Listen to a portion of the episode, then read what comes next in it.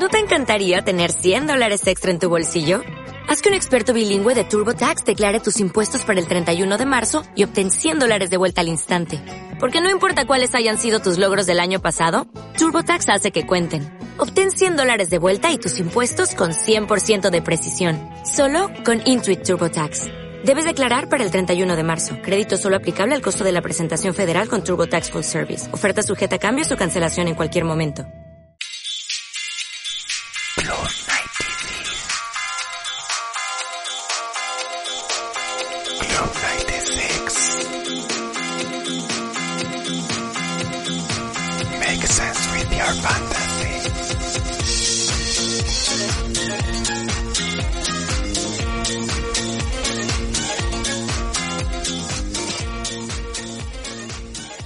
Pablo, ¿cuántas predicciones erróneas hemos hecho entre tú y yo de Drag Race España entre la temporada 1 y la temporada 2? Pues muchas, muchas, muchas, muchas. Eh, yo no quiero recordar tu tirada del tarot de eh, las concursantes de Drag Race España Season 1, en la que solo acertaste a Macarena, ¿puede ser? Macarena acerté. ¿Fracaso? Bueno, sí, un fracaso. No, no, pero no, no me fue tan mal. Hombre, te, recu- te recuerdo diciendo, Macarena, ay, Macarena. Claro, como que, que, que tuvo que acerté, digo. Y en Pero- esta, eh, con Benedita recuerdo que me salió que llegaba a la final, que pasó. Eh, Charón creo que también me salió bien. Entonces, bueno, pues no, no fue tan mal. Y, la, y teoría de que ganaba Estrella Extravaganza, que luego a última, eso, eso era nuestra teoría, pero eso no me salió en las cartas. ¿eh? luego a última hora cambiamos porque iba a ganar Benedita, cuando obviamente lo que iba a pasar era lo obvio, porque si no Antena 3, pues solo tenía que pasar bien. Claro. Claro, ya nos ha quedado claro que aquí no hay espacio para la innovación, aunque también tengo que decir que también entiendo que ganara Charón porque también era la favorita del público. Ah, Entonces, eso, tú, que- tú que eres el, el que sigue en las redes. Claro, yo, yo lo, lo comenté en el último programa que para que gane la segunda en, en Trash Record tiene que, que gustar más. Y en este caso la que más gustaba era Charón. Entonces, pues tenía cierta lógica que, que ganara Charón, aunque para mí era como la que menos me gustaba de la finalista. Era una Ya cosa como aspiracional. Sharon. Eh, bueno, como es habitual en, la, en las finales de Drag Race, por lo menos en, en nuestras reviews mm, una y dos, ahora, eh, eh, eh, hemos invitado Today's Just Family, claro, eh, y hemos vuelto a invitar eh, a nuestro comité de asesoramiento sáfico, que además son un maravilloso ejemplo de inclusión social. Bienvenida. Muchas gracias. Muchas Gracias. A ver por quién este es- recibimiento. ¿Quién es la incluida y quién es la inclusiva? Hay que decidirlo. De la social. Ayer pensaba, pensaba que lo había escuchado mal, me lo he vuelto a poner hoy y es literal, sois un maravilloso ejemplo de inclusión social, lo que dijo, su- Supreme. eso dijo Supreme Deluxe a las cuatro finalistas.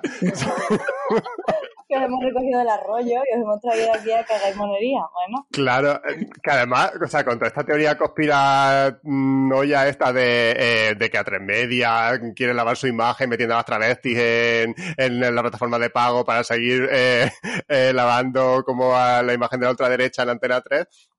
Como que dijera esto de la inclusión social, como que me hizo muchísima gracia, la verdad, como que reforzaba la teoría de la conspiranoia. es un- Supreme, un poco orientadora de instituto. Estaba aquí con sus niñas de Diver. Como, como profesora de lengua, supongo que, que por eso lo habrá dicho ella. Eh, bueno, eh, yo ah, quería preguntaros, eh, quería hacer como una valoración así como primero general de, de la final, ¿se os parece? Aunque os quería preguntar, porque creo que esto nunca lo he hablado con vosotras, yo creo, em, sobre el, sobre, sobre el Drag Race, claro. Em, es el tema de, de la presencia de mujeres en Drag Race, porque em, yo últimamente como que veo mucho cuando alguien dice la típica cosa de el drag es misógino, ¿no? Este tipo de cosas que, que, que ves a veces por redes. Y muchas veces cuando le, les contestan, eh, pues maricones, gente relacionada con el drag o lo que sea, ponen una foto de Crystal Method como diciendo, mira cómo el drag eh, no solo representa como la idea de la figura de la, la feminidad tradicional y tal, Pero a mí, esa, eh, a mí esa respuesta también me parece un poco tramposa porque verdaderamente el drag de Crystal Method tampoco es el drag canónico de, de Drag Race, ¿no? No hablo ya del drag, sino de Drag Race. Y, y todo esto me surgió ayer porque eh, viendo el discurso de, de Sharon cuando ganó, que vamos a empezar por el final, eh, ella se lo quiso, le quiso dedicar el premio a las mujeres de su vida, que eran, eh, dijo, mi madre y mis hermanas, porque en realidad como algo así como que mi personaje es un homenaje a ellas, ¿no? Sí. Como que está inspirado en ellas. Y al final es como que, mm, pues sí, claro, o sea, Sharon es claramente eh, representa lo que es la idea de mm, feminidad tradicionalmente entendida y en Drag Race como que en general la presencia de mujeres sigue siendo un poco testimonial y ha ido aumentando en los últimos años. Sí que al principio pues había mujeres trans que a lo mejor no habían salido del armario y tal, pero este año creo que estaba eh, Yuri G. Ana Loki en general, más la gente invitada. Entonces, en general vosotras, Ana Loki co- como otra participante más. o sea, como, como- como mujer que anda por ahí, claro. Ni siquiera hablo de, de concursantes, sino como en general en el formato. Entonces, no sé muy, muy bien si vos- vosotras cómo os planteáis esto como el, em, el tema de la, la poca presencia de mujeres en, en Drag Race en 2022. Si lo habéis pensado, que no sé tampoco si lo, lo planteáis o no. O sea, lo de que el drag es misógino y tal, sí que es una cosa que yo creo que puedes pensar y es posible que yo lo pensara en algún momento, no lo sé, cu- cuando no conocía o cuando lo ves un poco como así de tal, pero yo creo que es una cosa que, que, que es muy fácil descartar, ¿no? Digamos. Total. Eh, también me, me parece obvio que la mayoría de personajes, la mayoría de, de los personajes que construyen las travestis, eh, no existirían sin un collage de modelos de mujer que, que han tenido esas personas, ¿no? Eh, yo creo que también es, evidente que, eh, que las travestis tienen, seguramente tienen una, es, más, es más frecuente que tengan una, una socialización rodeada de mujeres, incluso cuando son hombres, ¿no? Eh, que es algo común también a los hombres gays, pero es verdad que el, el, el mundo travesti es, es posible que todavía esté alejado de las mujeres o que todavía no haya una representación, no solo ya entre las concursantes, sino mm, entre quién se considera el público primordial de una travesti, ¿no? Por ejemplo, o no sé, eh, no sé, no sé, yo creo que mm, no porque sea un mundo travesti va a ser un mundo exento de misoginia o de esa separación que hay en el colectivo LGTB, ¿no? Muchas veces. Pero, pero no sé, la verdad es que no es algo que me, no es algo que me salta a la cara cuando, cuando, cuando vemos, ni cuando vemos a travesti, ni cuando vemos Drag Race, ni. Sí, yo no sé, estaba pensando ahora al hilo de lo que hablaba Clara, de mm, que quizá de- desde el punto de vista del público, sí que con la conversión en mainstream del, del drag, también viene yo creo que la, eh, la inclusión de las mujeres o de más mujeres, ¿no? Que quizá, y hablo sin tampoco mucho conocimiento, pero no sé si quizá el travestismo muchas veces estaba asociado a ambientes maricas, que aunque los ambientes maricas, sobre todo ambientes maricas de ese tipo, ¿no? Donde hay travestismo y tal, son más inclusivos también para las mujeres, pero quizás siguen siendo reductos un poco más de señores gays, ¿no? Y no, no tan esto. Entonces, el, el hecho de que se abra el público también supone que más mujeres se ven atraídas por eso, porque descubren que el drag es una cosa que no, ¿no? que es más amplia o no lo sé. Eh, Estoy así pensando sin haberlo, sin haberle dado tantas vueltas justamente a esta, a esta cosa. Pero bueno, luego sí que si no sé, buah, vosotros sois muy de las estadísticas, pero no sé, en vuestro, eh, el conjunto de invitados y invitadas que ha habido, al final me parece que cualquier mujer, por poco entera que esté del asunto, es mucho mejor invitada que un señor random que no esté muy metido en el asunto. ¿No? Es decir, cualquier Gloria Trevi es mucho mejor que un John Cortajarena. Sí. Eh, sí, que sí. Ah, claro, pensaba que hablaba de nuestras invitadas. No, llego de invitadas de Drag Race, del jurado de invitados. Eh, hombre, de las invitadas, yo diría que, por ejemplo, mm, mujer que en principio juraría que está alejada del drag o no tengo constancia de que lo esté, como es Anabel Alonso, eh, bien, pero luego eh, pues mm, hay otras mujeres como Ru Lorenzo o, o incluso Jede que estaban ahí como que le había dado un poco un soplo. Entonces, Claro, pero imagínate que en vez de Ru Lorenzo es Manel Navarro. bueno, sí.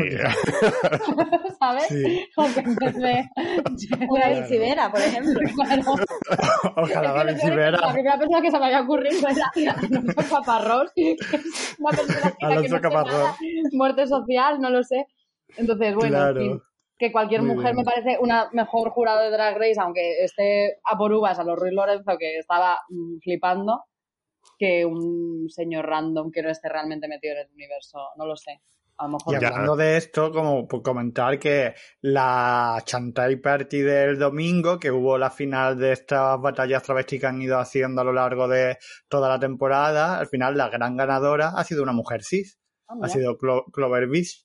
Así que también entra un poco de cómo la, la entrada al mainstream ha abierto el espacio a, a más mujeres y ha habido mujeres incluso ahí dentro de la de esto que es como un tentáculo de la franquicia, ¿no? Todo lo que es la, la Chantey. Entonces puede que para la tercera temporada tengamos también nosotros nuestra con- alguna concursante cis.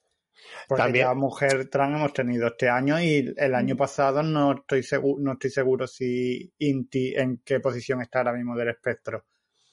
También es verdad que- otra cosa que ha traído eh, que el Drag Race eh, y el tema de que ahora sea mainstream es el tema de la competición. O sea, como que ahora las fiestas de travesti, que eso mm, mm, no se lo hemos preguntado a la, a la invitada que hemos tenido que hacen drag, pero también me resulta curioso como que ahora también las fiestas parece que tienen que tener competición de por sí. O sea, tú no puedes ir a ver eh, la fiesta organizada en torno a, aunque sea en torno a Drag Race, porque, porque tiene que ser una competición, una fiesta de una Big Win Bueno, Party. Pero en realidad la única competición de la Big Win Party ha sido la oficial. En las otras Big Win Party no hay competición. Hay No, shows y ya está. Sí, pero se la ha comido la oficial. Luego también está la Dragalada, ¿no? Que también es como competición, que ya Sí. no es simplemente que tú vayas a verla, sino que luego tú tienes que votar quién es la que más te gusta. Y eh, de hecho, creo que la próxima semana cuando se celebra la, la final de como el, el All Winners Dragalada, o como se llama. también es un poco espíritu de los, de los ballrooms, ¿no? Es decir, los balls Mm. Claro. tenían esa parte de votar, de ganar, no sé. Sí, bueno, una, una mezcla obviamente contaminada o inspirada por el concurso, pero O por la cultura americana también, porque claro, aquí las travestis han existido toda la vida, pero no, en principio no, no, no solían competir cuando actuaban. Claro, en fin, bueno. Claro, Salvo en Canarias. También. Salvo en Canarias. Bueno, sí, es verdad, claro, que estoy yo muy mm, peninsulocentrista. muy godo tú. No sé cuántos tendrá, pero seguramente es algo inevitable, igual que si vamos a lo positivo, el hecho de que haya, eh, el hecho de que en las últimas temporadas de Drag Race haya habido una mayor presencia de mujeres, de mujeres trans, eh, también influye en que la tengan seguramente en, en el resto de, de, de franquicias, digamos, y si vemos el resto de franquicias como una representación que a su vez influye sobre el drag local, o sea que no, también cuando hay influencia, hay influencia en lo, en lo bueno y en lo malo y es natural. Otra cosa es la consecuencia que tenga para ellas. A lo mejor para ellas en un momento dado dicen, pero que estamos haciendo aquí compitiendo, ¿no? Porque tiene que ser así. Bueno, no sé. Ya. Yo no, o sea, en general como que tampoco tengo una idea muy formada sobre esto, pero me, me resulta siempre muy chocante cuando, eh, porque yo creo que está ya como muy instalado el meme que la gente recurre a la imagen de Crystal Meth y de Davey Oddly o tal cuando se, y me parece también un poco mm, respuesta fácil porque en realidad eso tampoco es Drag Race como mm, canónicamente. A mí también me parece tramposo, sobre todo porque sí que me parece eh, obvio que el drag, igual que eh, eh, igual que quiebra ideas de masculinidad, ¿no? Eh, negocia constantemente con ideas de feminidad. O sea, decir, decir que eso no es así, o que la idea de qué es ser mujer no está presente en el drag, no es solo mentiroso, es que le quita parte de su interés porque sí que ellas están negociando con qué es ser mujer, sí que me hacen preguntarme a mí qué es ser mujer, ¿no? En el momento en que tú te, en el que el momento en que yo veo una travesti y pienso es más mujer que yo, ¿qué es lo que estoy pensando? Eso es lo que lo hace interesante también, ¿no? Y decir que eso no es así porque te parece la, la respuesta fácil ante un debate complejo, que se podría responder de otra manera sencilla igualmente, ¿no? Pero sí, me parece un poco castrante del propio arte, de la propia potencialidad, no sé, como de, de plantear un reto, ¿no? Un reto al género, que es el, que es el drag. Pues sí, bueno, dicho, ya. Después- Y yo estaba mientras pensando en, en Crystal Method de- vestida de pájaro, ¿sabes? de polvo, también. O en Ivy Only vestida de lobo feroz, extrañamente. Claro. Sí, no, no, sí. Yo mientras pensando en todo eso, en fin. En fin, y todo eso sin habérselo preguntado antes, que ha sido como un total atropello.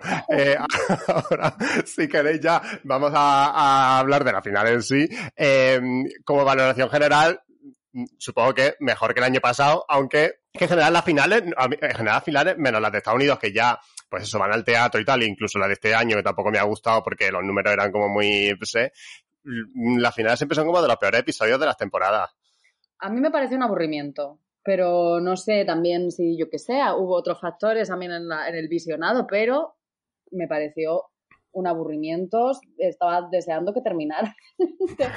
no sé, eh, en general me pasa un poco con la temporada, como que se me ha ido desinflando al final, pero eh, la, la final de ayer sí que mejor, porque un poquito más adaptada y menos la cosa que hicieron el año pasado, que era un aburrimiento y encima mal hecho. Pero se me hizo un poquito densa, no me, no me gustó, me parece que también le faltó una vueltecita más o intentar inventar un modelo, inventar o copiar otro modelo de final que no sea ese. Sí, a mí ese modelo de final también me parece un poquillo aburrido. No sé qué se tendría que hacer para mejorar. Yo creo que está desfasado. Yo pienso para mí el ejemplo de final, o sea, más allá de los de Estados Unidos, son los de Finlandia, que sea, de Finlandia, los de Tailandia, los de Tailandia. He inventado. Me he ido al futuro, he visto Drag Race Fire Fire y ya. Bueno, no, en, en Tailandia, que también son un poco como los que hacen en La Más Draga, que también son muy chulas, que es, todo el, el concepto de, de te creo un show desde cero, te doy medio para que tú tengas, tú, tú trabajes con un coreógrafo, le digas lo que quieres, le trabajes tu vestuario, etcétera, lo grabo, entonces tú estás viendo también cómo es la preparación de ese, de ese show, pero tú creas un show completamente personal, ¿no? Para, para la final, un poco como lo que se ha hecho en Estados Unidos muchas veces, que la han hecho él en esta última temporada, aunque no con demasiado buen resultado, pero con una parte, en Tailandia por lo menos, había con una parte más de reality. Entonces, de que también te enseñaban cómo era todo este proceso y esa conceptualización de, del, del show, pero con medios. Entonces, claro, lu- luego iban a- al escenario que había muchísimos invitados, etcétera, tipo como en Estados Unidos, pero era más, más interesante. Y desde luego yo creo que en una final tiene que haber un show individual de las contendientes.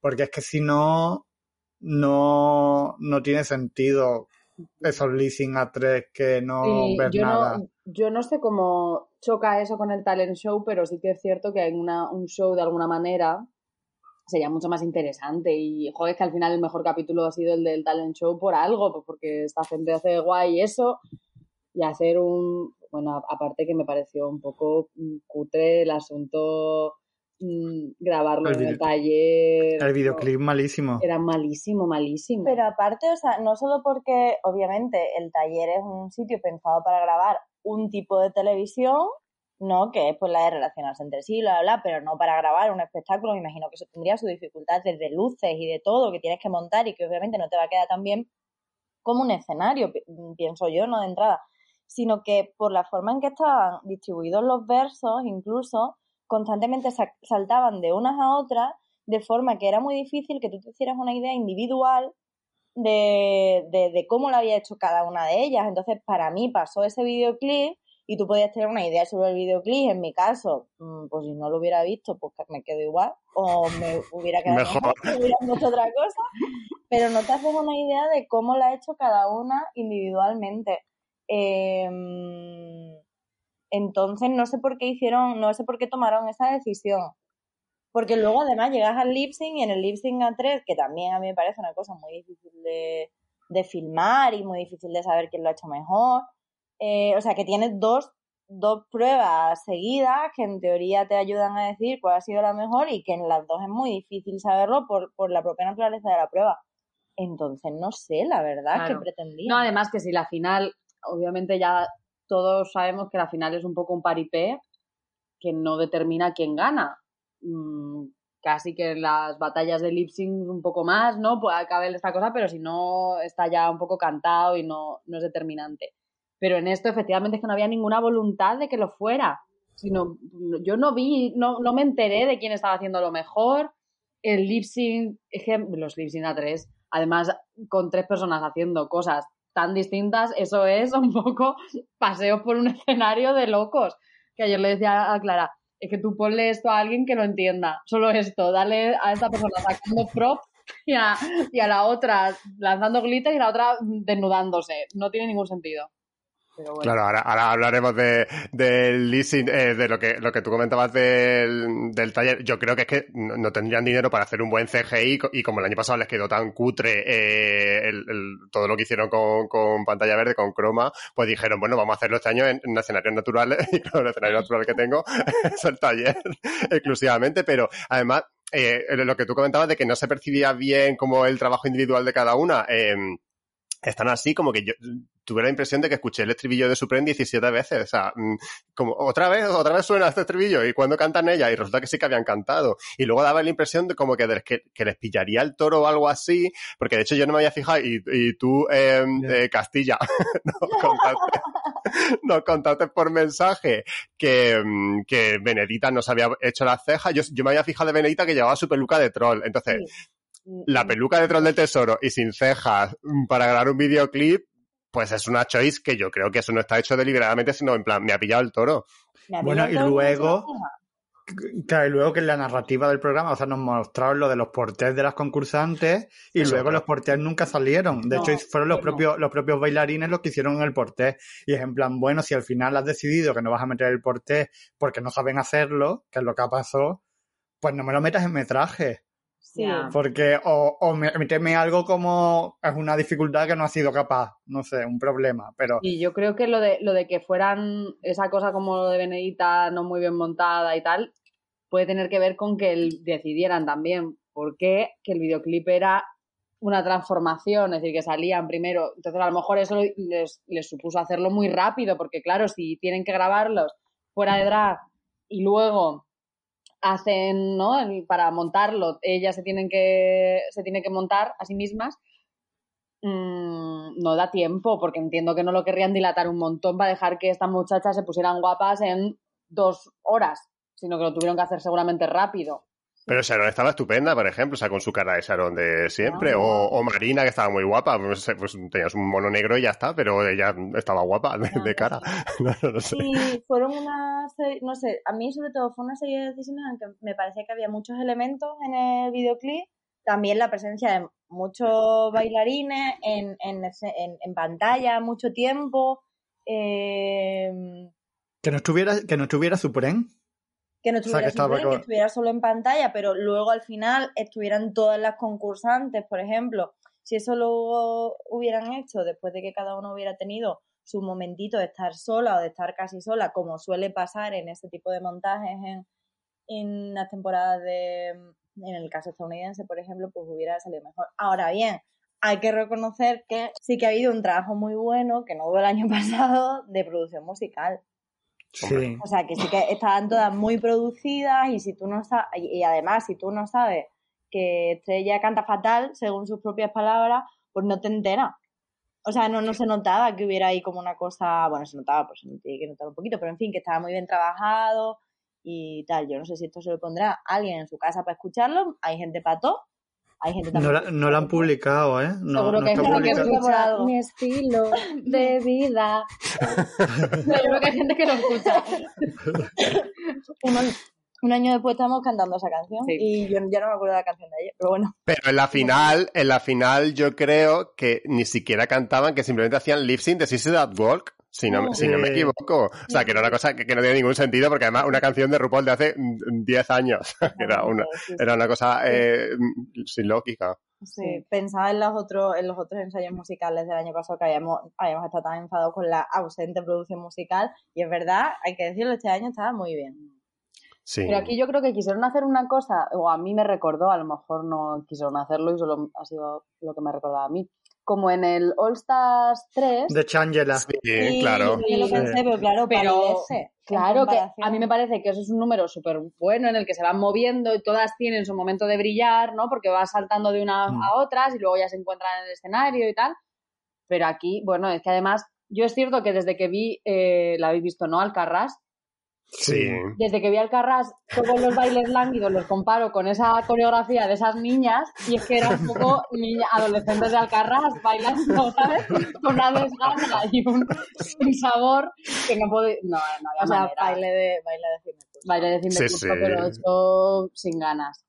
Y además lo que le faltaba era un Steadicam, porque claro, lo que tenían eh, Shangela y, y compañía en, la, en el Ostras 3 era la Steadicam que le, que le iba persiguiendo por, por todo el backstage, entonces tenía como gracia el camino hacia el, hacia el escenario, pero claro, aquí de repente eh, corte y, y, y estoy saliendo por la puerta, con lo cual tampoco, mm, claro, la continuidad pues es más chusca. Lo que a mí sí me gustó, me parece que es como una idea guay, que al principio yo ni siquiera me había dado cuenta que era ya parte del videoclip, es como que la ganadora del año anterior llegue y escriba un mensaje para ella en, en el espejo con, con el lip sync, que no sé si, si, es, si, sería, si sería guay que incluso que lo pusieran en el primer episodio de cada temporada, o sea, que llegara la reina y se contaran como el mensaje de, bueno, pues aquí os dejo mi legado, un mensajito que soy la única que no he podido firmar en el, en el espejo, pero luego resultaba que era parte de mm, esa cosa.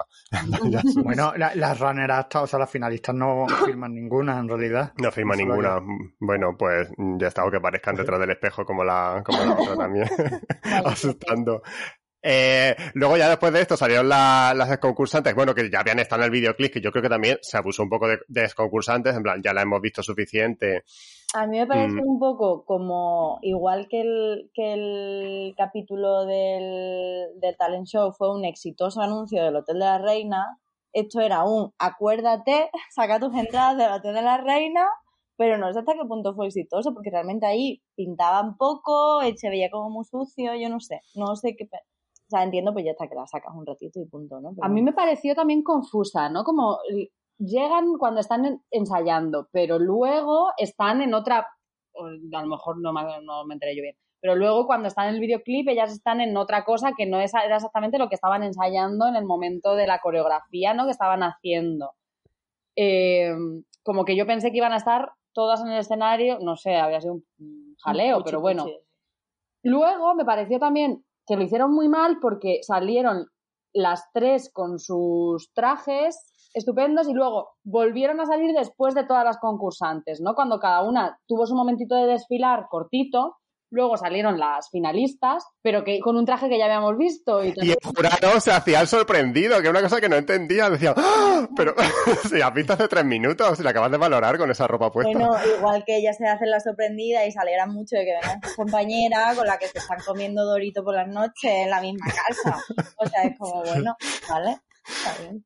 Sí, pero mm, bueno, yo es que ayer es verdad, es que lo que decís de que mm, es una final en la que mm, desde luego nada es determinante para decidir quién gana, es que se notaba como que estaban de fiesta de fin de curso y los jurados ya, o sea, Ana Locking siempre está un poco, un poco verde top, pero ayer era ya una cosa como Ova, de, ¿Puedes decir que está ova? estaba Ay, que el otro día, mira, el karma, el karma siempre compensa y eh, eh, el- la persona, porque íbamos a ir con vosotras, lo tengo que decir, a ver el World the World y eh, una pandemia asquerosa os, os encerró en casa. sí. Y una de las personas que sustituyó, claro, yo estaba bebiéndome una cerveza con una mano, entonces mm, cuando la gente aplaudía, pues yo chascaba los dedos, pero como un chasquido normal, como para hacer algo de ruido. Y me miró mi amiga y me dijo, ¿te crees Ana Locking? entonces creo que el karma me compensó por meterme tanto con ella. Pero es verdad que es que ayer estaba ya eh, completamente disparada. Eh, ahora hablaremos del, leas- del, sí, del leasing, que es que en el leasing no, no puedes gritar a cada cosa que hagan. Eh, ¡Ah! O sea, mira, no, es que no, no sobre, pasa- sobre, sobre todo en un leasing así. En un listen así, en la pasarela igual, chilla, o sea, mm, ya estaban como eso, de fiesta de fin de curso, entonces salía Benedita gritando, salía Estrella Guá gritando, y luego, verdaderamente cuando la valorara, la valoró, eh, precisamente Ana Loquina Estrella, eh, no la puso muy bien, entonces como, bueno, pues chica, tampoco hace falta que, o sea, está bien que la aplaudes y tal, pero bueno, en fin, eh, pero antes, bueno, antes de ella salieron la- las concursantes, no sé cuál, me imagino que sé cuál me vaya a decir, pero cuál de los looks de las concursantes os gustó más. Si recordáis alguno, hombre, algunos recordaréis. A mí Yo- Onyx me pareció flipante. Y. Setlas, a mí Setlas me gustó mucho. Ah, es- La Virgen. Claro, Claro, sí, sí, claro, sí. claro. A mí creo que la que más me gustó fue Onyx. La verdad, me gustó un montón su, su look. Y sí, Setlas me gustó Hombre, mucho. Zelda es que ya le conocíamos. Le- ese look le, le- se lo habíamos visto, pero Claro. estaba muy bien que lo llevara. Era el momento de llevarlo, yo ¿no? creo. Mm. Totalmente, yo agradecí mucho que lo sacara y además fue un momento de decir, ay, qué bien que lo haya llevado. En, ¿no? en Y- esta casa se gritó, por favor, Samantha, no te lo quites. Porque Samantha salió muy guapa y de pronto decidió una vez más mostrar su pañal. Porque, tía, que no hace falta, estás muy bien así. Estaba muy guapa, de tienes que verdad. Estaba muy falda. elegante, se podría haber sujetado así un poco, pero bueno, era, Sí. yo qué sé. Yo qué sé, si yo no sabía. Yo que- O sea, porque yo lo que entiendo, entiendo que ese es el look que hubiera llevado cada una a la final si hubiera sido finalista. Entiendo que ese era el body con el que Samantha iba a hacer su listing final. y ya Pero claro, viendo algunos looks también pensé, joder, Choices, si ese es como lo que tú has elegido como mi mejor drag, mm, no quiero hablar de ningún personaje Disney, pero como... eh, mm, lo dices por Ariel, pero Ariel le iba porque, porque Iba- Killer Queen sí. iba de, de- fue de Úrsula en su look final, entonces como las dos empezaron juntas, son hermanas y, y dicen todo el rato lo de su familiaridad, pues iban haciéndose un, un homenaje la una a la otra. Pues eso iba de- pues- qué buena te harán. Es que afortunadamente sí. había olvidado que, que Killer Queen fue de Úrsula. Es decir, que esto era un conocimiento que yo había bloqueado porque me pareció fatal y mm, ahora lo acabas de revivir. Yo no Eh, pero esa, que- esa es la explicación. A mí me gustó mucho también Yurigi. Me gustó Yurigi cómo iba, Sí, iba, iba muy guapa. quiero pensar que en algunos casos, a lo mejor, no era eso. No tenía por qué ser su mejor drag, sino un look que querían sacar, que no habían sacado cuando les dieron la oportunidad de sacar el otro y que querían sacar por lo que fuera. Yo no sé si Serla iba a ir así en la final o considero que era un buen o sea, que me parecería bien que hubiera sido, que hubiera ido así de, Mm. de- de llegar a la final. Pero es un ejemplo, ¿no? O consideras que este look es muy importante para ti y lo quieres, y lo quieres sacar. No Y sé que si una a Ariel virgen- le pasaría- le pasó lo mismo. A mí, mm, bueno, pues no me gustó. debajo del mantón de una virgen se pueden guardar muchas cosas, entonces también entiendo que mm, estaba todo muy pensado, que ahora, ahora comentaremos de, la- de las Mm. cuatro finalistas, que de hecho, bueno, pues comentamos ya, salieron. eh, eh, o sea, yo, yo le aplaudí por lo menos que eh, en general no tirasen como del típico vestido de fiesta que se pone muchas veces en la final, que a, eh, a RuPaul, por ejemplo, le encanta y a Michelle, ¿no? Como mira qué vestidazo, eh, carísimo y tal. Y, y bonito y precioso y tal, me, me gustó como que intentaran innovar. Ahora, eh, pues algunas innovaciones me parecieron mejor que otras. Eh, yo sé que a Pablo su favorita fue Benedita, que curiosamente, pero curiosamente era la más clásica de las cuatro. Pero ese traje era, Mm. es decir, aunque era clásico en el sentido de que era un poco como de un gran, no sé, alfombra roja, eh, tenía, yo creo, el carácter de Benedita, es decir, que iba muy en carácter también la peluca que eligió ponerse, todo, Sí. y no era tampoco no era original porque tenía un no sé como una forma que no era la más no es la más habitual a mí me pareció y me gustó un montón además que tú cómo se quedaba después de quitarse la cola me pareció que era muy bonito en sus dos versiones y Sí. muy original y bueno estaba muy guapa la verdad Sí, y el estar, el estar, o sea, aunque fuera un vestido de gala, en realidad pues estaba muy cargado arriba, con mucho volumen arriba, con las piernas al descubierto y luego una cola muy larga, pero también con mucho volumen, así como de lufa un poco, ¿no? Luego el color tampoco era como súper evidente porque no era un rojo, no era un oro o algo así, sí. sino era una especie de azul oscuro irisado, ¿no? O sea que no me parecía evidente tampoco. Y en comparación, me gustó también mucho el de Marina, me pareció que el, el tocado que llevaba, a mí, a mí me gustó, me gustó. pero que- Marina llevaba un vestido muy simple A ver, yo. Era feísimo. Simple. O sea, de- o del, del, no sé, el perrillo que le han operado. No, A mí no me gustó. Me gustó los, los volantes de, de los, Creo los que, volantes bajos que creo llevaba. que Fon pensó en el perrillo también. No, es que justo, mira, quería, quería, es que se llama Edu, pero no me acuerdo del apellido. Eh, ¿Sabes? Este, Pablo, este chico sevillano de la FCOM, bueno, se llama Edu, eh, maricón de la FCOM, bueno, maricón de la FCOM no dice mucho. Todo el mundo. es una redundancia. Eh, ha, ha subido un meme hoy y es que ahora no puedo dejar de ver otra cosa. Es que verdaderamente era el culo de un gato. O sea, sí, era el culo de un gato. O sea, tú ves el culo de un gato y era la cabeza de Marina. Mira, te voy a buscar, te voy a enseñar luego ese Por meme. favor. Venga, a, a mí, a, a mí me pareció que el vestido en sí también, como la silueta que le hacía, como que no estaba limpia, porque yo creo que como llevaba varias reveal y tal que dijo luego como Tengo, tengo muchos reveal aquí guardados. que me pareció, que me pareció un poco mal, porque en plan, bueno, pero no te voy a hacer que te quede porque tengas muchos reveal, eso no, eso no es como una Ya, pero fue muy feo motivo. también el momento. Fue muy en el feo, que, sí. No sé. Adiós. Pero, que decir, es como que se le notaba como que tenía cosas debajo. Entonces, como que no le quedaba como el padding bien hecho. Yo pensé que igual no es que era padding, sino que era por otros vestidos que tendría debajo. Entonces, por eso no me gustó mucho el de Marina, aunque lo de la cara me pareció bien. Lo de. Pero no iba cómoda, no se le veía cómoda a ella con eso, No, estaba mm, sufriéndolo. Entonces tienes que Y, estar y- luciéndolo bien, ¿no? En pasarela, que es como tu look y- final. sí, y sin embargo, el de Estrella, ella iba comodísima, aunque a mí me pareció un poco feo también, sobre todo por los colores que tenía y tal. Pero tengo que decir a su favor, porque como aquí siempre defendemos a Estrella, de que es de las pocas personas que le he visto una falda de ese tipo bien resuelta. Pues cada vez que alguien lleva como aros y mierda, le quedan fatal a lo largo de la, fran- de la franquicia. Todos los, los casos que me vienen a la mente funcionan mal. Ver, pero el traje no era bonito. En. Claro, como traje de menina, la verdad que tenía una predecesora que era fácil superar. Es decir, que esto era mucho menos disfraz de Paco. Pero eh, sí que los colores. A mí los colores no me gustaron. me pareció que ganaba cuando se quitaba el, cuando enseñaba Sí. el, ¿cómo se llama eso? Eh, Los pololos, esto. No sé cómo el- el- el- Los pololos de abajo. La claro. apertura de la Sí, cadera. no sé, tiene Bueno. un nombre. Sí, tiene un nombre. Hombre, tú deberías saberlo como profesora de lengua.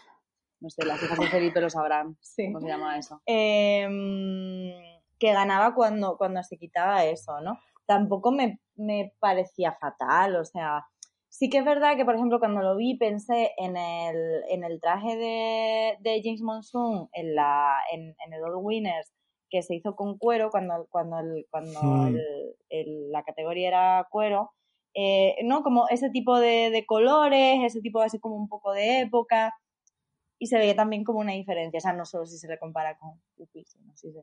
Pero vamos, no me pareció, no me pareció fatal. No me gustó mucho ma- su maquillaje. O bueno, no sé. A mí luego- tampoco. Luego en el lip sync no me pareció tan mal, pero al principio cuando salió dije, uff. Entonces, no, esa fue mi primera sensación. No me gustó mucho. Se- como un poco emborronada, le veía la cara, como que Sí. algo, un exceso de información, no sé. Mm. A mí me, Mm. me pasó una cosa con el de Sharon, que no sé si os pasa a vosotros, o sea, aparte de gustarme más o menos o tal, el corazón me pareció que no le quedaba muy... Lo- los Javis le dijeron luego, le alabaron la versatilidad y le dijeron, eh, no, cuando estaban haciendo como la valoración general, le dijeron que había sido versátil y que, que no había ido como a enseñar, como dijeron algo así como a Sharon de Broadway, dijeron algo así, yo pensé, la Sharon de Broadway, quiero decir, yo no conozco a Sharon fuera de, del programa. Estoy segura de que si la veo en directo me gustará mucho porque es una profesional que seguro que lo hace fantásticamente y si canta pues será una absoluta pasada. Porque lo que hizo en, en la canción eh, con esos agudos y tal me pareció increíble y bueno, lo que ella nos ha enseñado. Seguro que me gusta. Ahora bien, yo tengo la duda, o sea, yo no sé quién es Sharon después de ver el programa. Sinceramente, o sea, como artista, yo no sé cuáles son sus, como sus inspiraciones, yo me hago una idea por este comentario y por lo que eligió en el, en el talent show, que, que su, su inspiración viene quizás por, por ese por ese mundo, ¿no? Pues si era Filla y le dicen lo de Broadway, no sé qué, pero yo no, no, no, no estoy segura de qué tipo de, de quién es ella realmente, ¿sabes? Y sí lo tengo claro de Benedita, de Estrella eh, y de Marina también. Te pueden gustar más o menos, pero tienen como una... Y, y me parece curioso justamente que a la persona que lleva más años haciendo, haciendo drag, que seguramente tendrá más definido quién es ella, a mí personalmente me haya costado eh, cogerle la, la personalidad artística. Ella ya pues ya se ven otras cosas de su personalidad, ¿no? Pues la profesionalidad, el que haya querido ayudar, pues el ser humilde, todas esas cosas se ven, pero eso no se Sí, ve. pero si mañana saca un single, Sharon, ¿va, va a versionar a Billie Holiday o va a sacar un single de travesti como todas las travestis? Claro. Pero ¿y eso qué tiene que ver con el traje, claro? Pues que el traje le pasa lo mismo. Al traje le pasa lo mismo. yo pensé, yo pensé que era San Jordi de fiesta, porque parecía el San Jordi de Dovima Nurmi, pero más festivo, como de, con Brilli. Claro, es que esa- ese corazón era un poco como, ¿sabes? Esas cositas que se les, esas mantas que se les compran a los niños para que peguen con velcro, era un poco esa, esa cosita de manta mí- de, bebé. A mí no me gustó nada la capucha. Luego, cuando se quitó la capucha, todavía le dije, bueno, pero cuando vi con esa capucha, yo no sé qué les da a ella por ponerse los looks con capucha. Me parece que son muy complicados de que te queden bien, porque al final, cuando tienes trajes que son tan exagerados, pues te hacen la, la cabeza súper pequeñita. Justo antes de esto, estamos viendo el Pig Stock y estaba diciendo a voz de Drag Queen que lo que ella hacía siempre para pasar eso era que en Photoshop se ponía la cabeza como un 10% más grande, una cosa así. Y es, que, y es- que es verdad que pasa. Y yo veía a Sharon y decía, es que es un garbanzo de cabeza. Y luego con su traje así que tenía hombreras y tal. Claro, si te pones hombreras no, no puedes tener una cabeza para abajo, tienes que ponerte volumen arriba del pelo. De hecho, se lo dijeron a Marisa Prisa en el primer look que era muy pequeño su, su trenza de, de Santiago, de- del camino de, de Santiago. Sí.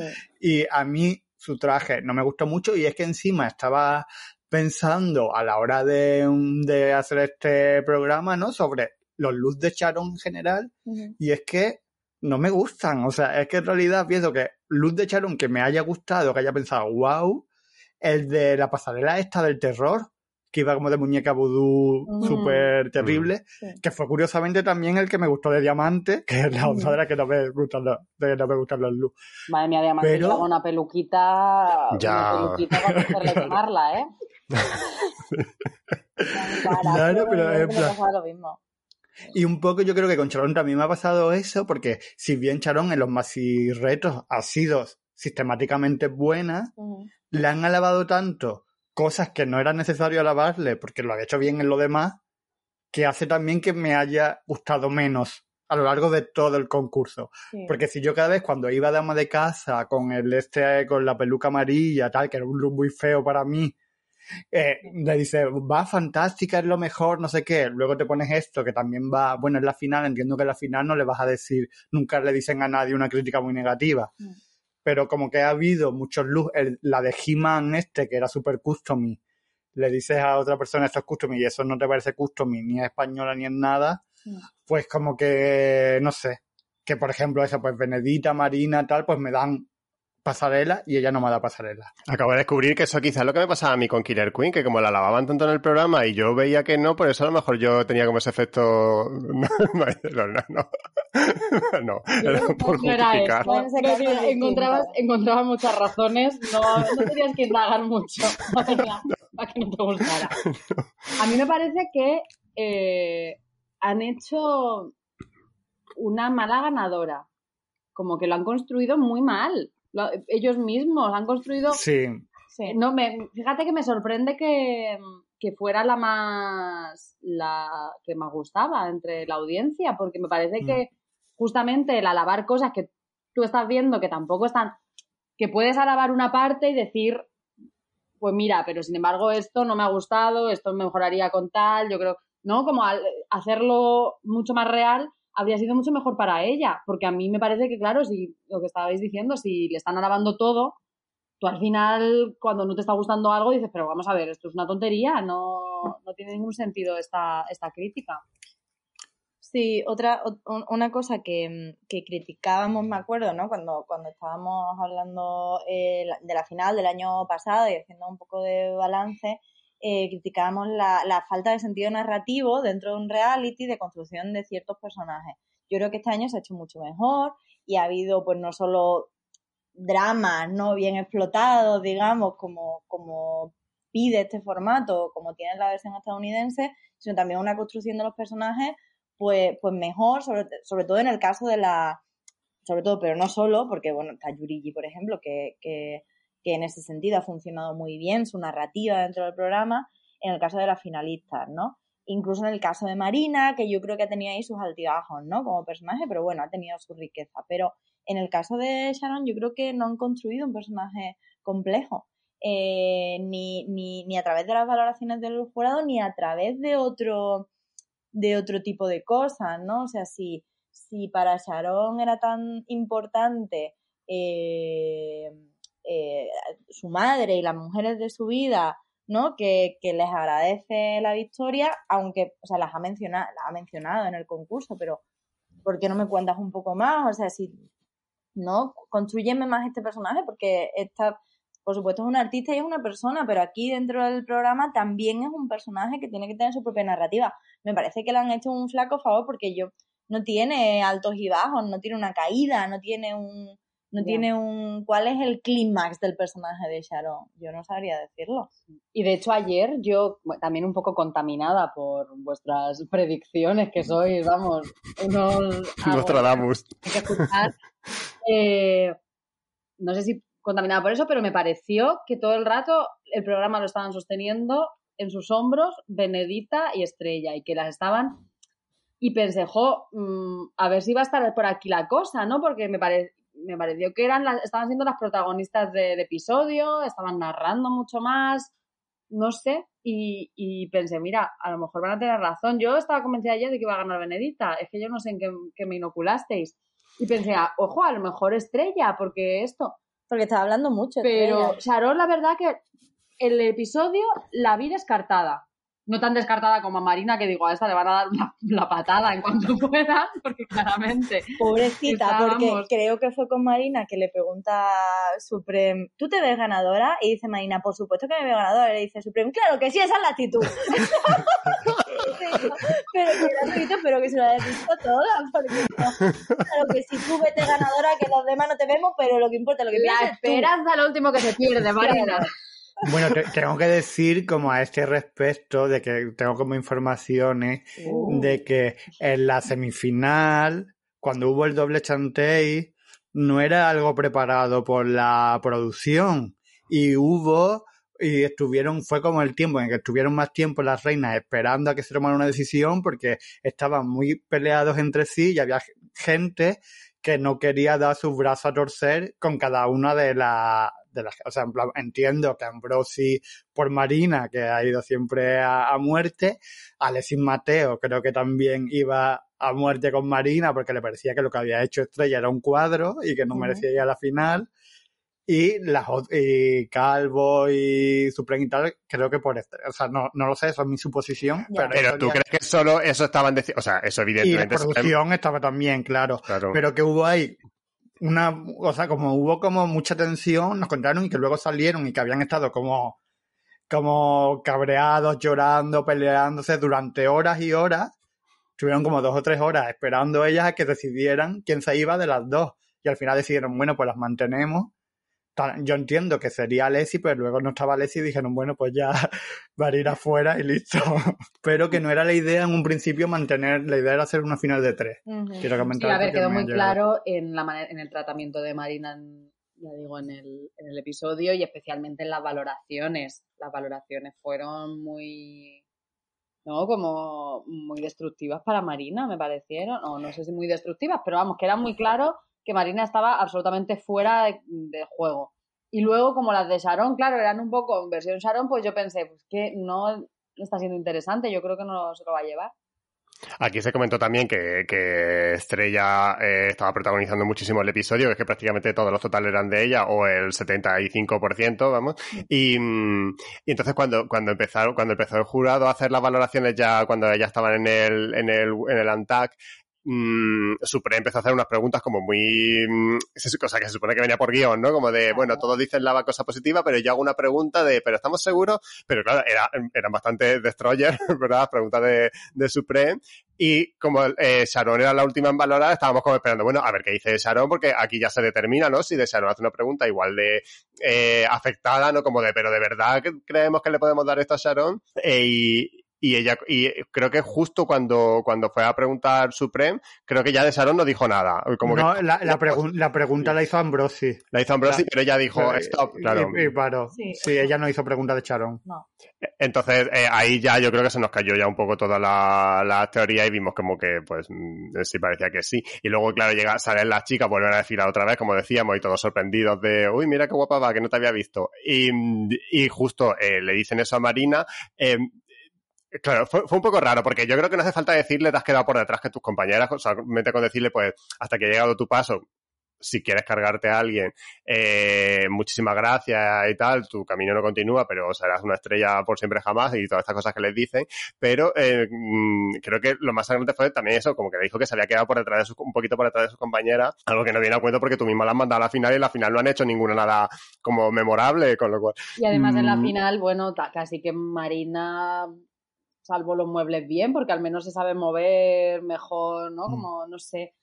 Fue muy, fue muy raro y fue una mala decisión que tendrían que haber previsto cómo iban a resolver eso, de algún modo que tuviera sentido. Sí, y si se resuelve lo del lip sync a tres, pues también. Ya, es que mm, el año pasado mm, creo que salió bien porque simplemente nos estábamos fijando en una. Entonces, como mm, mm, dejamos de observar a las otras dos mm, que no nos estaban interesando mucho mm, y creo que tampoco estaba interesando un poco al propio programa, o sea, como que fue el listing de... Yo no recuerdo absolutamente ni un solo movimiento de, de Killer ni de Sagitaria en ese, No, en ese listing. Todo el mundo recuerda Sí, la sí. peluca y, el, y la falda como la de vuelo como la lanzaba de Carmen, eh, pues dijeron, pues vamos a ver, este año repetimos. Lo que pasa es que además este año la canción creo que tampoco mm, ayudaba nada porque no llega a ser una canción de eh, moverte mucho y bailar como una descosida, pero tampoco de ser una persona, o sea, tampoco le puedes añadir ese caliz dramático, con lo cual se te queda ahí un poco en medio.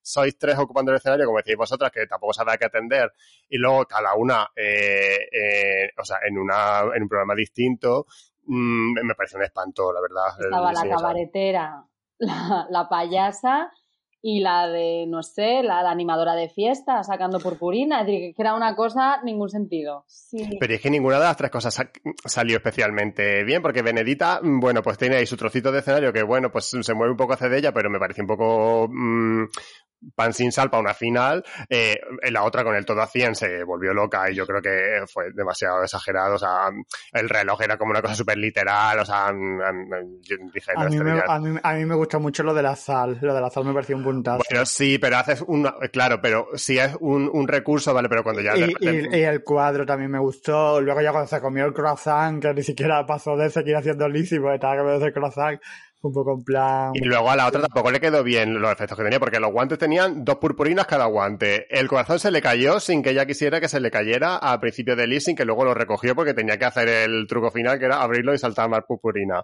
Es que no, Eh, eso no se puede hacer.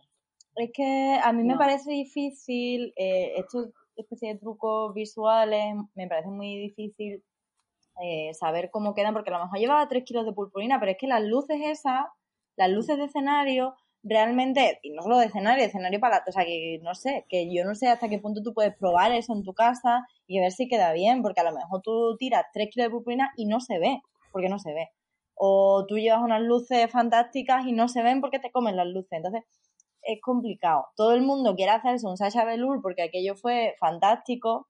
Pero es que un globo y una castaña, tirar Claro, no, no digo que ella quisiera compararse con Sasha Velour, sino que ese uso de los props eh, es un poco, ¿no? Eh, reminiscente o de decir, pues esto ha quedado bien, pues yo quiero hacer una cosa que quede bien, pero me parece muy complicado.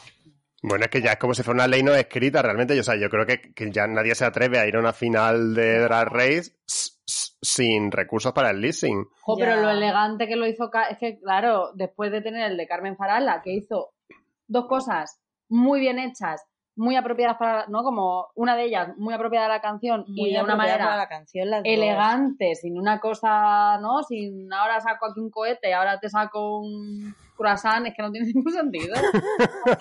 A mí también me, me parece que la canción fue justa en el sentido de que no venía bien a ninguna de las tres.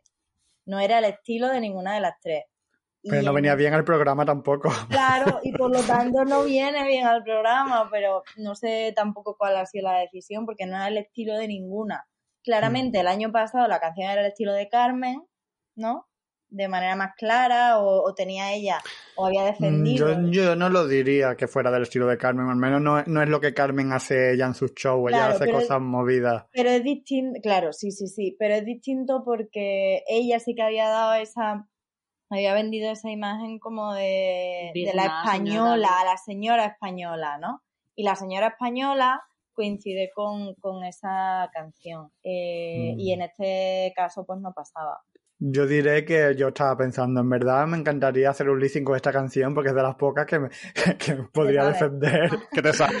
Sí, claro. Yo que no me sé nada.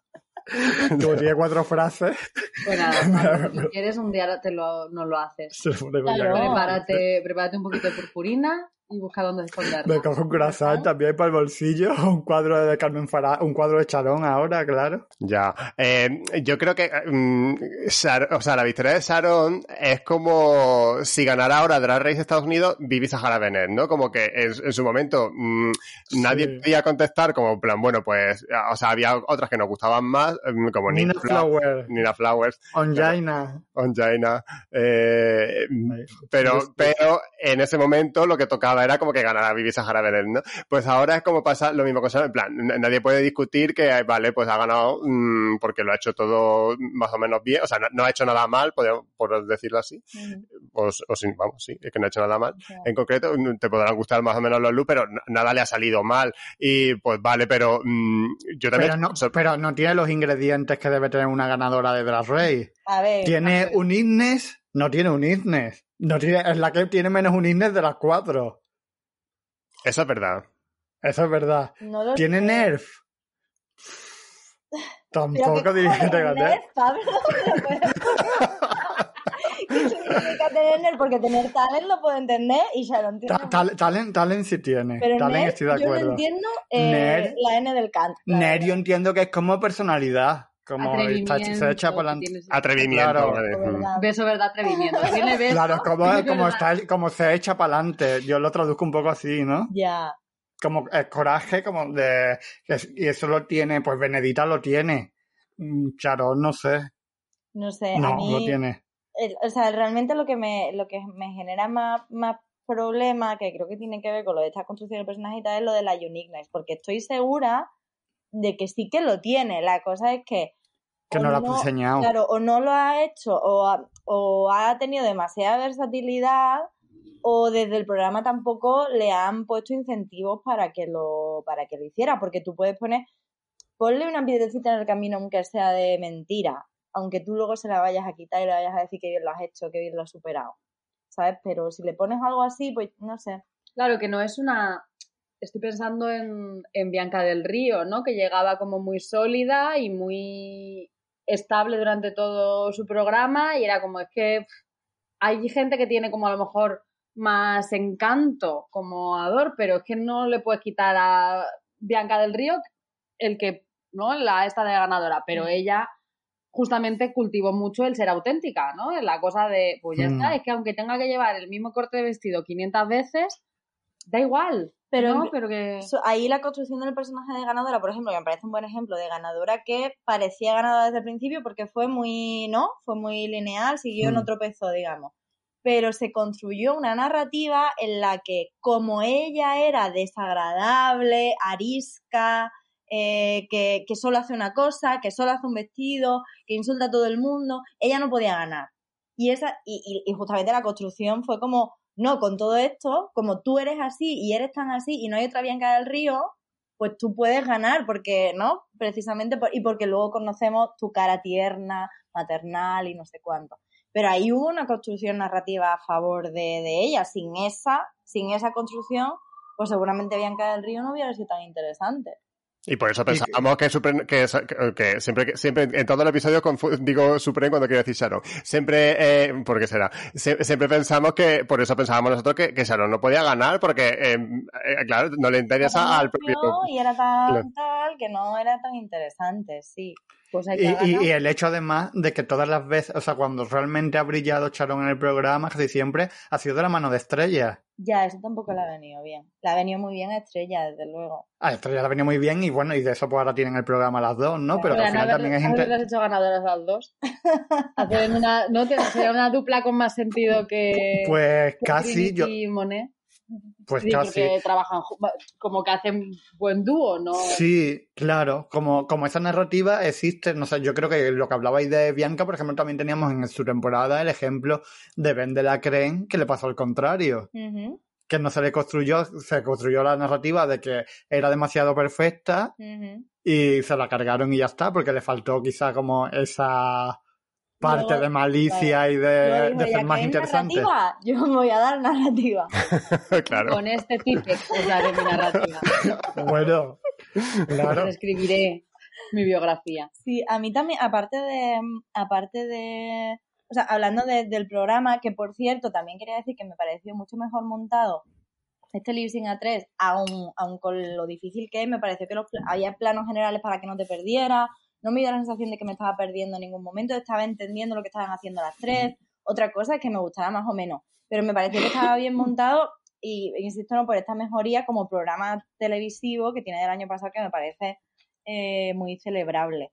Em, y me, me parece que también, por ejemplo, Benedita se ha beneficiado mucho de que de irse quedando eh, y que fueran desapareciendo las narradoras. Porque ella ha ido Sí. siendo una narradora y la hemos conocido como narradora y hemos conocido como ese humor que tiene, ¿no? Con esa voz, ese tono monocorde, pero que luego te suelta no sé qué, y creo que le ha venido muy bien, por ejemplo. Eh, son cosas, me imagino, que inesperadas o que ellas no pueden calcular y que luego la narración televisiva del tipo que sea te crea cosas así, ¿no? También. Fíjate que yo creo que ella, la salida que mejor le ha venido es la de Onyx, porque Onyx cumplía un perfil en, en, Sí. en, el- en los totales más parecido al que tiene ella, que el que tenían las narradoras oficiales como Samantha o J, eh, de eh, con, un poquito de sarcasmo, un poquito de chulería y, y así un poquito te la, te la escuelo, pero, pero con ese estilo. Y creo que a ella eh, le beneficia no tener, no tener ese perfil, lo a que no le ha beneficiado al programa, porque yo creo que podrían haber tenido otra composición de final también como más interesante o incluso de la última semana, pero bueno, eso ya no tiene remedio, claro. Y, eh, de hecho, hablando de, Sharon, yo creo que al final lo que pasará bueno, no sé, yo intuyo eso, aunque claro, como Pablo está diciendo que es verdaderamente la favorita del público, me da la impresión de que cuando recordemos la temporada 2 de Drag Race no será como la primera que nos venga como a la a la mente, ¿no? Como que no va a ser la, la temporada de Sharon, no creo que sea igual que la temporada de Carmen Farala, tengo la impresión. Yo también, yo también creo que no. Y tengo que decir, hablando de eso, que es muy interesante otra cosa que ha pasado y es que a Marina la ha beneficiado muchísimo como personaje y para, y para tener el cariño del público lo- la putada que le han hecho en el episodio. Porque a todo el mundo se ha quedado escandalizado, todo el mundo está como a tope con ella y ella que era quizá de las cuatro finalistas la que generaba menos empatía, a, que- a, a a- la- el programa le ha regalado, haciéndole la putada, como un momento icónico, pero yo creo que probablemente de las que más se vayan a recordar de esta temporada va a ser Yurigi. Sí, pero creo que lo que te iba a decir justo es que Marina no solo este momento la ha beneficiado, es decir, que su está con Yurigi y su, Sí. ¿no? El ser la, la pedorra incomprendida de la temporada también, ¿no? Como- Yo no sé, a mí me, me- justamente estaba pensando que no sé hasta, me, me sería difícil medir. Yo no sé si se ha, si ha tenido las consecuencias, esa, esa narrativa y ese enfrentamiento que el programa creía que iba a tener. No, no las ha Eh, tenido. Claro, yo creo que iba, que el programa a lo mejor creía que iba a ser a su favor y yo creo que no ha sido a su favor, ha sido a favor de Yurigi. Por otra parte, em- eh, es que es jodido, porque es que también estaban creando eh, la, la un poco, que también lo dijo Inti el otro día comentando la, la el, el, el, reencuentro, el reencuentro, ¿cómo coño se llama cuando la... El reencuentro. ¿Reencuentro? reencuentro. Mm. Em, La reunión, ¿no? la, La, reunión. reunión, la Eso. reunión. Eh, creo que Inti comentó que, bueno, que le había parecido muy mal porque habían puesto un enfrentamiento entre eh, las dos personas trans que hay en el que hay en el programa y que luego habían dejado a las dos personas racializadas como, como mentirosas. Me pareció interesante, no había visto estos segundos, no lo había pensado así, pero desde luego me pareció problemático el tratamiento de Yurigi en algunos momentos del programa. Me parecía que se la estaba poniendo como la problemática, como la niñata, como tal, y yo pensando, joder, ¿no? La mujer trans. Claro, problemática como, como de Vixen. Estamos en un caso de Vixen. Lo que pasa Mm. es que luego le salió. Ella tiene un carisma que, que ha ido en contra de esa construcción, pero es que al otro lado estaba Marina, que es la, la, la, la otra persona trans del programa, ¿no? Eh, no binaria en este caso, si no me equivoco. Eh, Entonces me parece jodido y a mí me parece que Marina ha sido como la menos dueña, la más sometida a los vaivenes del reality, digamos. La menos Sí. dueña de su narrativa, de su personaje.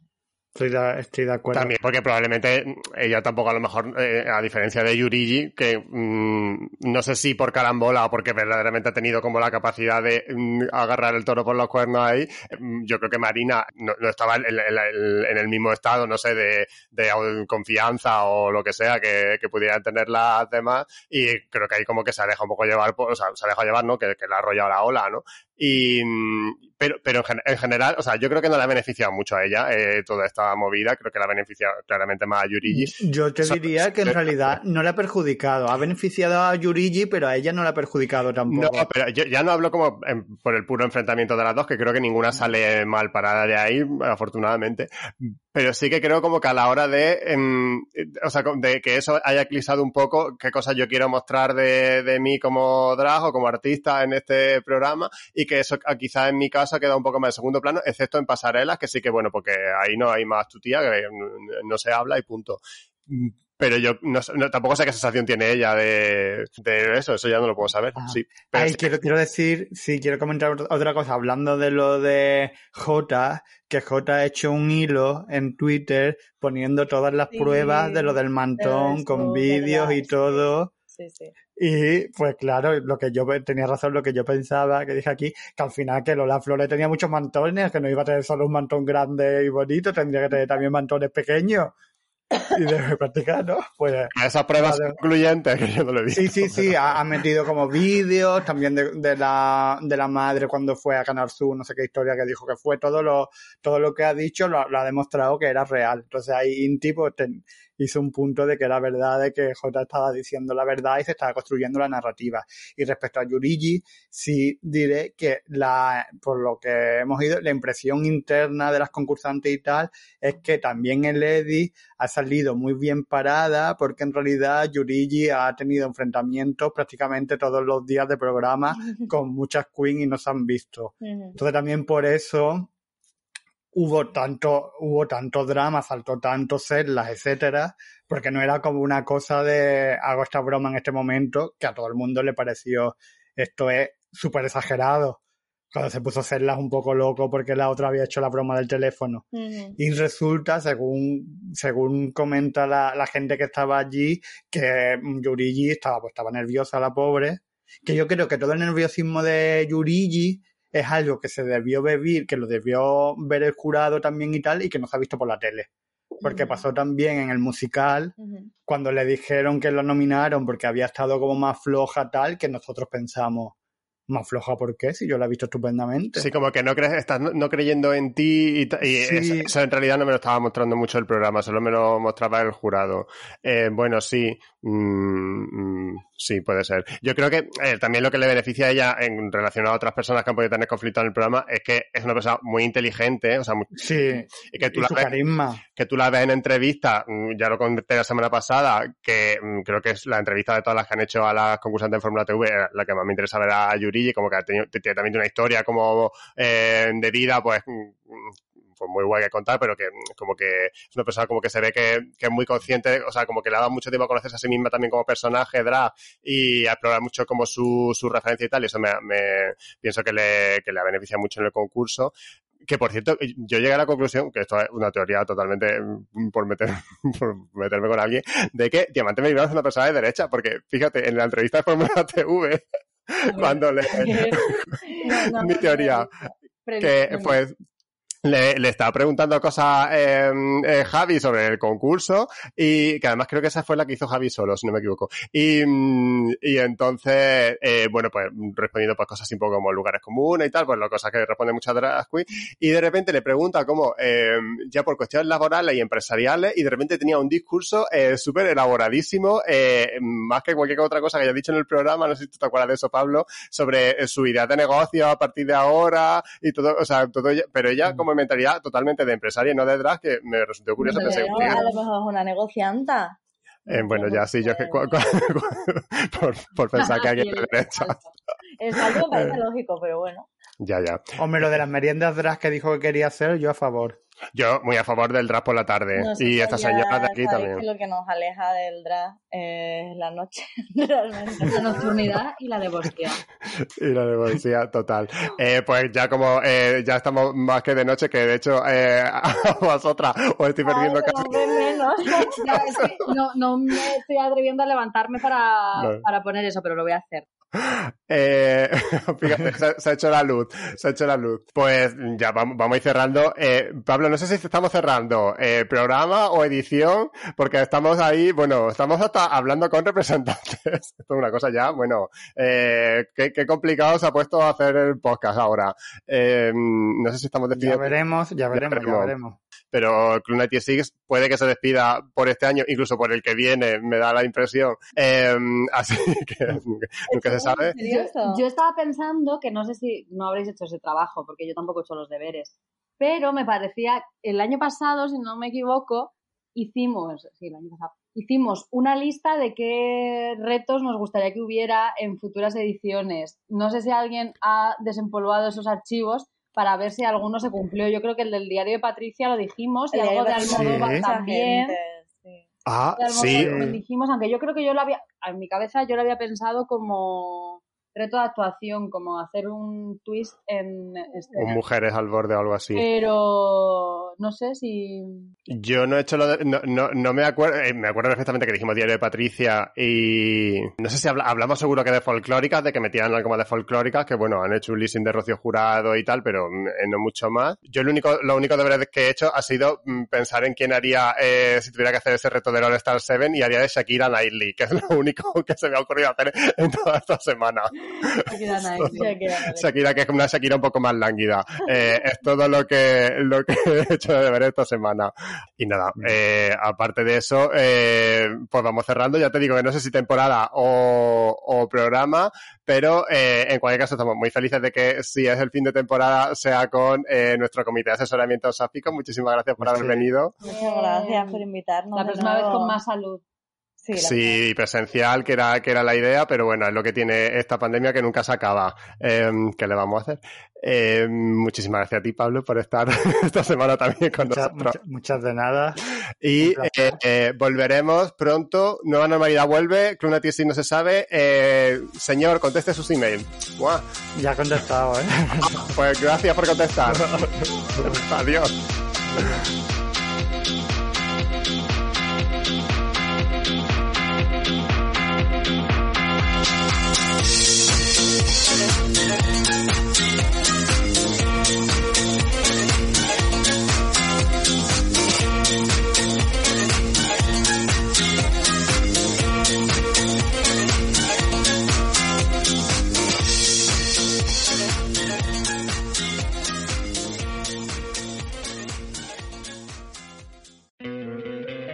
¿No te encantaría tener 100 dólares extra en tu bolsillo?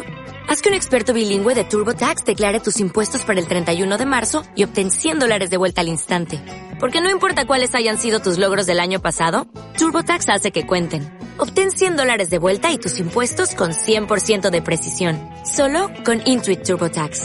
Debes declarar para el 31 de marzo. Crédito solo aplicable al costo de la presentación federal con TurboTax Full Service. Oferta sujeta a cambios o cancelación en cualquier momento.